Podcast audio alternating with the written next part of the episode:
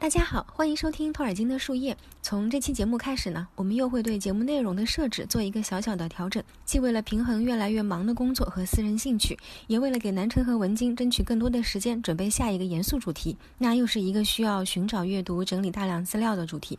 而我们依然希望能给大家带去值得一听的严谨内容。接下来的节目设定会是三期相对轻松的内容和一期相对严肃的内容交替进行，但需要说明的是，内容轻松并不意味着取消精心的主题设计、资料准备和知识传递。我们依然会用心与大家分享与托老相关的不同方面的有趣知识。南城做建筑设计，文京创作插画，他们的特长是空间想象和视觉感受，对托尔金世界的感知也不仅限于文字，因此他们也将在今后的节目里以自身的专业特长为大家带来全新的感受托尔金的方式。本期节目呢，我们会来聊聊《指环王：霍比特人》系列电影的设定与小说设定的异同。作为中洲世界的旅人，我们早已不满足于对中洲世界单一维度的探索，在扣人心弦的故事之外，我们渴望了解与之相关的更多细节。因此，我们将开设这个主题板块，在其中会以读者和影迷的双重身份，从地理、历史、角色塑造、视觉呈现等多种角度来重新游历故事发生的路线。前几天呢，B 站上线了六部曲，弹幕里啊，原著粉和电影粉依然时不时的吵成一团。而我们做这个板块的目的，绝非判定原著与电影改编的优劣，而是希望通过文字与影像共同作用的方式，来使大家获得关于中洲世界的更丰富的信息。不过，这个主题也会穿插的聊个好几期吧。这期就先从最可爱的霍比屯开始吧。托尔金在《霍比特人》小说的开篇写道：“在地底的洞府中住着一个霍比特人，这不是那种让人恶心的洞，脏兮兮、湿乎乎的，长满虫子，透着一股子泥腥味儿；也不是那种满是沙子的洞，干巴巴、光秃秃的，没地方好坐，也没东西好吃。这是一个霍比特人的洞，而霍比特人的洞就意味着舒适。”任何一位读过托尔金作品的朋友，都一定已将这段话熟记心中。作为读者或是影迷，我们的中州旅程大多数也起始于此处。这短短的一小段，引发了我们的无限遐想：一个舒适的霍比特人的洞到底是什么样子的？霍比特们生活在哪里？他们是何时开始在这片土地上繁衍生息的？托尔金脑海中的霍比特居住地是怎样的一幅图景？电影是怎样把托尔金的这幅图景变成荧幕之上真实可见的视觉影像的？我们来听文金和南城聊聊。既然是随着故事，那就从我们最熟悉的袋底洞谈起吧。袋底洞 （Bag End） 是 Bilbo Baggins 的家，它位于小丘之下。小丘就是 The Hill。如果大家记得的话，魔戒中 Frodo 曾经使用过一个化名 Underhill，这个化名字面意思就是小丘之下。沿着小丘的南面山脚有一条小河。名字就叫做 The Water。这条河发源于西北面，绕过小丘后，朝东奔流而去，汇入另一条更大的河 Barranduin 综合。霍比特人叫它 Brandywine。大底洞所在的这片区域就是 Hobbiton 霍比屯，它处于整个 The Shire 夏尔地区靠近中心地带的位置。夏尔主要划分为四块，分别是 North Farthing 北区、South Farthing 南区、East Farthing。东区和 West Farthing 西区，Hobbiton 位于西区最靠东的地方。Hobbiton 这段的小河对岸的西区地带叫 Tookland 土克地，是图克家族的居住地。Billbo 的母亲 Belladonna Took 就是来自于图克家族。除了四个区之外，East Farthing 以东是东边界 Buckland 雄鹿地，West Farthing 以西是西边界 West March 西界。Bilbo 的那本西界红皮书就得名于此。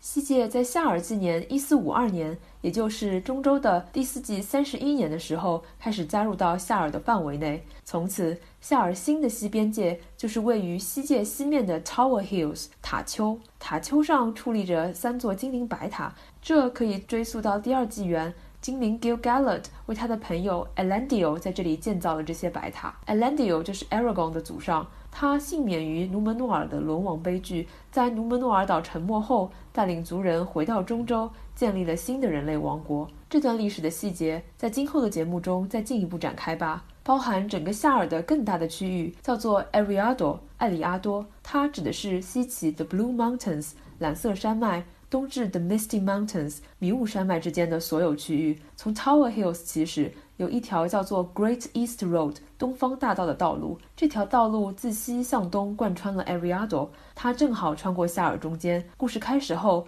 ，Bilbo 和矮人们会沿着这条大道开始他们的冒险。托尔金的脑海中显然对戴底洞有一幅非常清晰的图景，这点在原著的行文中就显露无遗。让我们先来回顾一下小说中是怎样描写 Bilbo 这一舒适的家的。他的门滴溜滚圆，像船上的舷窗，漆成绿色。在正当中的地方有一个亮闪闪的黄铜把手。门一打开，里面是圆管一样的客厅，看着像个隧道，不过和隧道比起来可舒服太多了，而且没有烟。周围的墙上都镶了木板，地上铺了瓷砖和地毯。屋里摆着锃亮的椅子，四周钉了好多好多的衣帽钩。那是因为霍比特人非常喜欢有人来上门做客。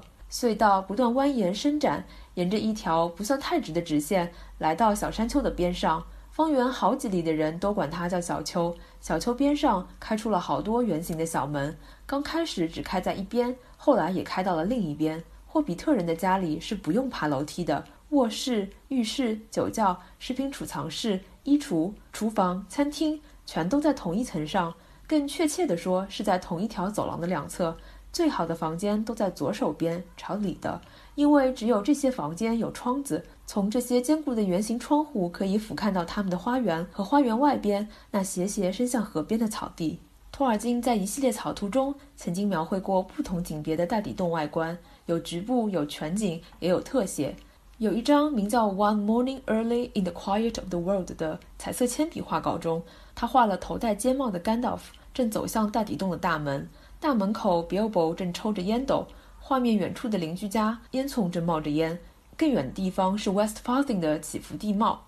在另一幅名为《Bag End Underhill》的钢笔画里，我们可以看到沿着山丘一侧整齐排列的圆形窗户，还有大门一侧摆着一张长椅。而在更接近小丘顶端的位置，长着一棵大树。还有一幅名为 Gandalf 的彩铅草图，画了带底洞大门的近景。托尔金将大门涂成绿色，并在正中心画上了黄色的把手。圆形门框的上边缘处画了一部分红色砖块。虽然这些画稿并非完整的画作，但是图文的结合就可以使读者领悟到托尔金心中的袋底洞从外面看起来是什么样子的，也给后来无数的画家和设计师提供了详细的再创作基础。另有一幅描绘得非常完整的 Hobbiton 全景图，被作为小说中的插画一起印刷出版了。在这幅名为《The Hill Hobbiton Across the Water》的水彩画里，托尔金描绘了霍比屯的其他建筑。这些建筑虽然没有在霍比特人小说中被提及，但他们在后来出版的魔戒小说中都拥有了姓名。画中大底洞下方一点的开阔场地和大树，就是魔戒里 Bilbo 庆祝他一百十一岁生日的 Party Tree 宴会树。大底洞花园南面的三个霍比特洞府是 g a m g e 一家居住的地方。画面中间是 Old Grange 老谷仓。沿着那条从北向南蜿蜒的道路来到画面最下方，我们可以看到 The Mill 磨坊。托尔金在这幅画的设计阶段画过好几张草稿，布局和细节略有变化。在最后的版本里，他将磨坊的方形窗户改成了更加符合霍比特人风格的圆形。至于袋底洞的内部，托尔金的另一幅插画对此有所描绘。这张画呢，出现在霍比特人的最后一章中，我们放到这里一起来看一下。这幅画名为《The Hall at Bag End, Resident of B. Baggins Esquire》。在敞开大门的大底洞门厅内，我们可以看到之前文字中提到的圆管一样的客厅。天花板上吊着挂灯，门厅里铺着地砖，地砖上铺着地毯。最左边有一个造型有趣的衣帽架，墙上挂了挂钟和相框，虽然其中一个居然拥有弯曲的边框。屋里还摆着桌椅。托尔金对于夏尔的描绘。多多少少来自于他对英格兰乡村的记忆和热爱。接下来，我们请南辰来聊聊现实中的英格兰乡村到底和夏尔有什么样的关系。一八九六年，托尔金的母亲 Mabel 带着托尔金和他的弟弟 Hilary 搬到了离伯明翰市中心四英里远的郊野小村庄赛后。出生于南非的托尔金无法适应非洲的气候，经历了父亲亡故。经济来源丧失等接踵而至的困境后，来到一个典型的气候适宜、风景如画的英格兰乡村，对于当时的托尔金而言犹如天堂。这样安静祥和的英国乡村，也就自然而然成为了夏尔的初心。托尔金后来回忆起童年往事，说到赛后对他而言就像是一个失乐园。那儿有一个老磨坊，有两位磨坊工人研磨玉米，有一个大池塘，里面有天鹅，一个采砂场，一个满是花朵的美丽小山谷，一些老式的村野小房，以及远处的小溪和另一个磨坊。赛后磨坊是目前伯明翰仅有的两个仍然在运作的水磨坊之一。这个磨坊呢，是夏尔水边的 Sandyman 磨坊的灵感来源。小时候，托尔金和他的弟弟时常在那里游玩，惹出了些麻烦事儿，老是被磨坊主的儿子驱赶。由于在磨坊工作，磨坊主的儿子全身上下总是被面粉覆盖，白白的，因此托尔金兄弟呢，给他取了个外号，叫做“白色食人妖”。当时还有一个当地的农夫呢，也因此得到了另一个对应的绰号，叫“黑色食人妖”。后来他成为了魔戒里 Farmer Mugget，也就是 Mugget 农夫的原型。如今被叫做 The Shire Country Park 夏尔郊野公园的地方，名字显而易见，根据托尔金书里的夏尔命名。这是赛后当地的一个自然保护区，其中的一个景点莫斯利 Bog 即莫斯里沼泽，是托尔金创造的位于夏尔东面的 Old Forest 老林子的灵感来源。这片沼泽地里有一片原始森林，野生动物物种呢也非常丰富，还有两座青铜时代焚毁的小土丘和上面一些排列规律的古老纪念石像。在托尔金的故事里，也有类似景象的一个描述。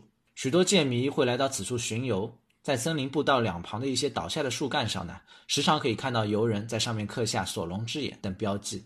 当中州世界被搬上大荧幕，电影美术设计的起点也将从戴底洞和霍比屯开始。说到电影的美术设计，大家一定已经非常熟悉 Alan Lee 和 John Howe 两位大师，他们都曾经到访过中国。导演 Peter Jackson 当年非常敬仰两位艺术家，在策划《魔戒》三部曲电影时，为了向电影公司展现自己的宏伟计划，曾经在项目展示中插入了约翰豪绘画的中州作品，后来成功得到了资金支持。而艾伦·里和约翰·豪这两位对中州世界饱含热情的艺术家，在后来的日子里，为了打造一个完美的视觉中州，在新西兰度过了好几个春秋。现在我们在影片中看到的戴底洞，它的设计就是基于约翰·豪的画作之上，而约翰·豪的作品又是以托尔金本人的画作为基础的。当我们对比先前提到的《The Hole at Bag End》这幅画和约翰·豪的一个霍比特人的居所，再看向电影中的真实内部布景，不难发现三者间的紧密联系。在电影场景里，我们可以看到原著那段文字描述中的所有物件和摆设。魔戒电影中，我们看到了戴底洞的一部分，但并未去到 Bilbo 家的食品储藏室和他的卧室。霍比特人拍摄时为戴底洞增加了这些房间。如果你足够细心，就会观察到整个戴底洞的房型就和原著文字描写的一样，所有的房间都在一条走廊的两侧。而重要的房间都位于左手边，因为那里有窗户。在屋子当中，我们可以看到一个非常用心的细节：沿着走廊边缘有被抛光上了漆的树根，这正是小丘上方的那棵树根须向下蔓延的结果。家的布置可以看出主人的身份和性格。由于霍比特人热爱食物的属性，Bilbo 的食品储藏室里摆满了各种吃的。电影中我们所见到的都是货真价实的食物，由专门的厨师团队烹饪而成。袋底洞各个角落放置的书籍、画框、摆设，都是在美术部门设计后由剧组的手工艺人制作。所有的细节就是为了彰显 Bilbo 是一个怎样的霍比特人。在艺术家、设计师、工匠们的共同打造下，袋底洞被赋予了历史和真实感，并且在不同时期，袋底洞也发生着变化。Bilbo 中年时，它是井然有序的；Bilbo 老年时，屋内变得杂乱。总之，大底洞的变化也是 Bilbo 内心的变化。毕竟，冒险归来之后，他就变得不一样了。整个大底洞的内景都是在位于新西兰惠灵顿的石阶摄影棚内拍摄的。至于霍比屯的外景，我们需要把视线转向位于距奥克兰向南大约二小时车程的 Matamata。早在《魔戒》拍摄前，Peter Jackson 相中了位于这里的亚历山大农场。起初，农场主还不大乐意把农场借给 PJ 拍电影，但是他儿子看过《魔戒》原著，加上剧组承诺在拍完电影后会让农场恢复原状，这才说服了农场主。所以，《魔戒》拍完后，整个霍比屯的外景地就被拆了。剩下零星几个 Hobbit Hole 的门洞，也都只是几层白色的木板，甚至都没有门。但即便如此，全世界的粉丝仍然从各地来到农场参观和朝圣，看着残留的木板，回想记忆中的小丘和小河。在霍比特人拍摄前，Peter Jackson 再次来到了亚历山大农场。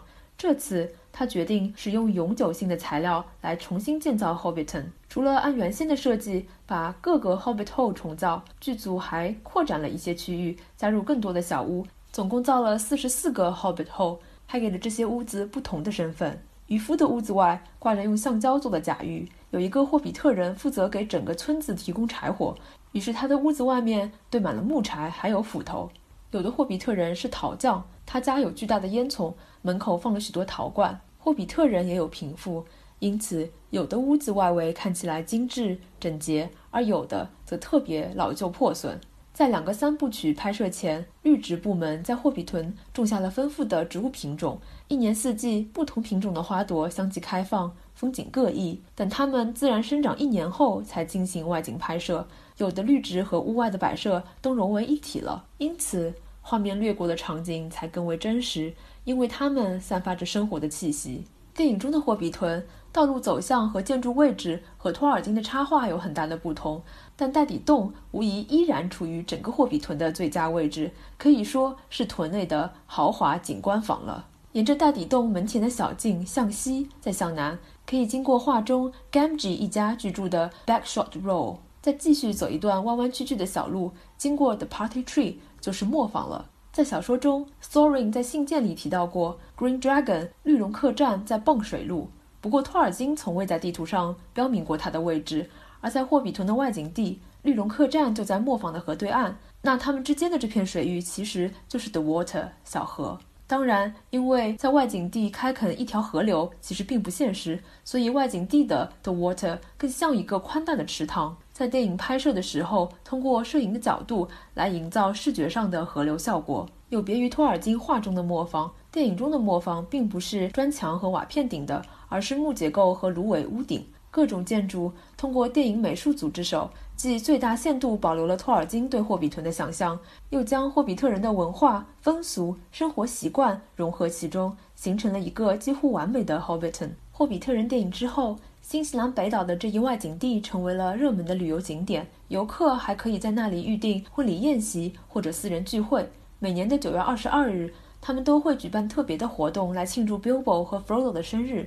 最近，由于疫情的全球性爆发，新西兰当地也实行了非常严格的措施。霍比屯外景地在这么多年的运营中第一次暂停开放。希望在接下来的这段日子里，霍比屯的一草一木都可以得到足够的休息，等到下一个新西兰春天来临时，再度迎接世界各地的爱好者。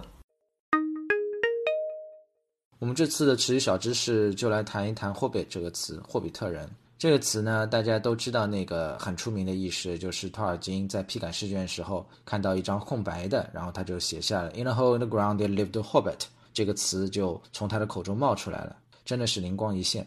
当时他并不知道这个词是什么意思啊，但到了后面他的故事创作了出来之后，哎，获得了很大成功，也能够入选到牛津词典。当然，牛津词典他们要入选这个词，也要知道解释嘛，那到底是什么意思？哎，托尔金也很慌张，他怕这个词是不是在以前的古语里被使用过或者怎样？哎，很庆幸并没有啊。然后他成了这个词的创造者，把它解释为叫。Hold Waller，哎，住在洞里的一种人物。我们在那期关于文献的播客中有和大家聊过，就是托尔金其实是把自己假想成一位翻译家，去翻译了呃《世界红皮书》这本典籍啊，而得到的霍比特人和魔戒的故事。所以呢，其实霍比特人这个词 Hobbit，它也是用现代英语去翻译第三纪元所使用的通用语 Western。然后这个 Western 这个语言，它其实也不是一成不变的。最早，它也是从 Numenor 那边传过来。努门诺尔人他们流亡到中州之后呢，他们的语言 Donic，然后和当地的许多的不同的部族啊，也结合了之后，形成了这样的一个呃语言。然而，我们都知道，呃，Rohan 和 Hobbit，呃，这两个部族其实原来都是来自于 Ravania 那一带的。Ravani 这一带呢，其实在迷雾山脉的一个东面，呃，大家都知道，呃，长河安杜因，呃，安杜因河的那个两岸，以及 Mirkwood 呃之间的那一块地方。然后那地方的人呢，原原来也是说的语言应该是类似或者相通的。如果大家记得在呃《魔戒》这本书里面啊，Marion Pippin 和 Selden，也就是罗汉的王，他们其实是有一些交流的啊啊，他们互相交流呢，发现他们在风土人情上啊，以及语言上，他们都有一些相似的地方。原因是什么呢？原因就是我前面说到的，他们的根是在类似的地方。因此，托尔金其实给霍比特人这个词也埋下了一个呃语言变迁的一个历史。现代英语用来代替通用语，因此用什么来代替 Ravanian 一带的一些古语言呢？当然是用古英语去代替了。用古英语来代替翻译，呃，罗汉人所说的话，其实也是比较可以理解的，因为本来罗汉这个民族就是托尔金所创造的一个进阶版的 Anglo-Saxon 民族。也就是古英国人的这个民族，在通用语里，Hobbit 其实应该叫做 Cubuc，C U B U C，后来他也把它写成 Cuduk，K U D U K。因此，在古语里那种说法，或者说罗汉人那个时候的说法，叫做 Cudbuc，呃，C U G B A G U，或者后来写成 Cuduk，K U D D U K A N。解释就是解释为我们前面一直说到的 Holdwaller，打动的人。因此呢，既然托尔金要去翻译罗汉人说的古代的 Romanian 一带的一个语言，他说到的 Hobbit 就是古英语的 Hobbit，那个说法叫做 Hobbytla，我读音不一定准啊，拼法是 H O L 杠 B Y T L A。因为在古英语向现代英语演变的时候呢，它里面 A O U 或者 B M V 之间呢，经常会呃漏写 L，因此它就从 Hobbytla 变成了 Hobbit，解释还是一样，Holdwaller 居住在洞里的人。霍比特人呢，也被叫做半生人 （Halflings），因此他在辛达语里也有另一个表示方法，叫做 Perian（P-E-R-I-A-N）。那它的复数形式是 Perianas P R I A N N A T H，。前缀 P-E-R 就表示 half 半生的意思。托尔金呢，呃，也给 Hobbit 这个词藏了一些词语小笑话啊。大家有没有觉得 Hobbit 和 Rabbit 这个词读音很相似呢？其实确实是这样，托尔金其实也是说这两个词呢，依稀呢多少也有点联系的。除了他们两种物种都会自己去打洞以外呢，在通用语里，rabbit 的一种 cony，欧洲很常见的一种兔种啊，可能在古代的英国不怎么常见，但是在夏尔很常见。这种 coney 呢，在通用语里叫做 tabac，t-a-p-u-c，和 hobbit 在通用里的说法 cubuc，c u b u k 非常的相似，因此，tabac。和 k u b u k 读音相似，Hobbit 和 Rabbit 相似，也就不奇怪了。好，本期节目呢就聊到这里了。文字和影像的旅程还将继续哦。下期节目呢，我们将请到一位特殊的嘉宾，与大家做一个独特的分享。感谢你们的收听和陪伴，我们下期见，拜拜。